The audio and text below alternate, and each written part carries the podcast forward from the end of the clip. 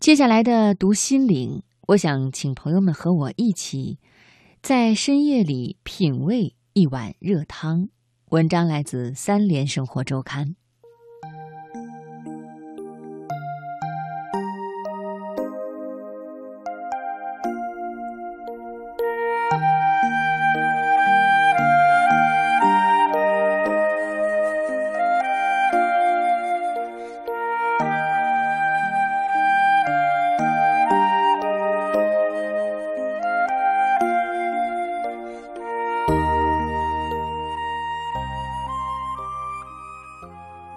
脑子里浮现出的通常是儿时一家人围坐在一起吃面的场景。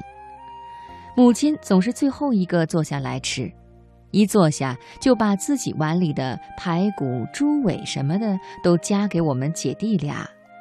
一家人推来让去，谁也舍不得吃下据说是汤里部位最佳的那块肉。经常出差，只要看到汤馆，就觉得特别亲切。一碗热汤下肚，好似所有在外的委屈都能因此而烟消云散。各个地方有各个地方的汤，好似一地的山水，有的温婉，有的豪放，有的精致，有的大气。尽管喝不出家乡的味道。却能够去感受离开此地的游子们对此存着怎样的念想。下次遇到的陌生人谈论起他家的这碗汤，不经意的，也许还会令他热泪盈眶。七年前在温岭的食堂，一碗海鲜汤至今记忆犹新。我喜欢打鱼归来的场景。傍晚，我跟着之前采访认识的七旬老人，拿着几个空箩筐，领着雀跃的五个小孩子，守在港湾等待渔船归来。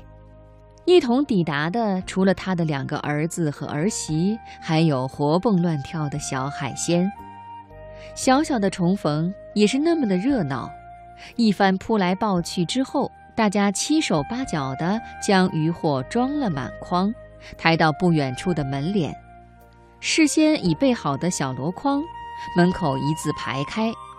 老人点起烟斗，又叉起腰，像军官一样指挥着孩子们将鱼虾蟹分类，再按大中小分类。末了，老人从箩筐里捡出几只肥胖的青蟹、小老虎般的竹节虾，再随手抓了几把贝类，孩子们欢呼起来。哦，爷爷真好！喏，这么熟悉的场景，我仿佛看到了童年的自己。这是劳动的奖赏吧？果然，老人领着一群小家伙，还有我，去到后面的厨房。老人利索地将海鲜收拾干净，将虾壳用油爆香，倒入开水。几分钟以后，捞出虾壳，投入其他的海鲜，起锅前撒入盐、葱花。开吃。每一个人对正宗都有自己的理解，追溯源头，可能就是记忆中最为深刻的那个味道，第一次的味道，儿时的味道，惊艳的味道，所以才会在这个问题上有众多争议。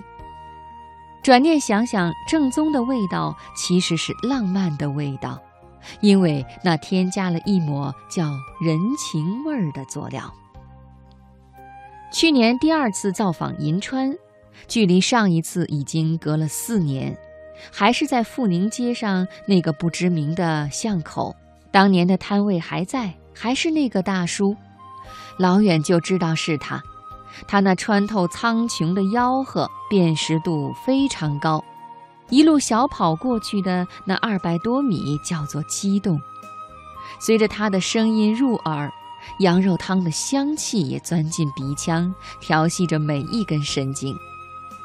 我像中了毒一般，肌肉紧绷着站在摊位前，落座。老板加肉，不要粉丝，一个馍。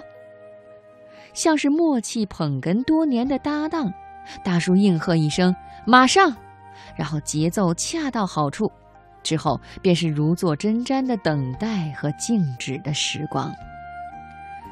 汤一类的东西，大概只有小城市的才会真的好喝。单位楼下有个羊肉汤，难免会失望。咦，羊肉呢？哎，汤就真的只是汤啊！我捞着零星的肉片，看着颜色有点浑浊的汤，浪费了食欲，也糟践了人的多情啊！我真真切切地感受过这座城市里的许多人们不曾感受的东西。春天，楼下种的花草枝藤会顺着墙壁爬到自家的窗台边，风一吹就若隐若现地露出一点新绿。在这里，人们不需要担心衣服不小心会被晚风吹到楼下，邻居一定会在第二天早上将它拾起，挂在楼梯的扶手上。小孩不用担心停电，妈妈有事要出门也不会走不开，随便敲开任何一家的门，他们都会热心的把你领进去，让你看你喜欢的动画片。只要是周末，准有好喝的汤。那里的一切都是我所怀念的，也都在我煲出来的每一锅汤里。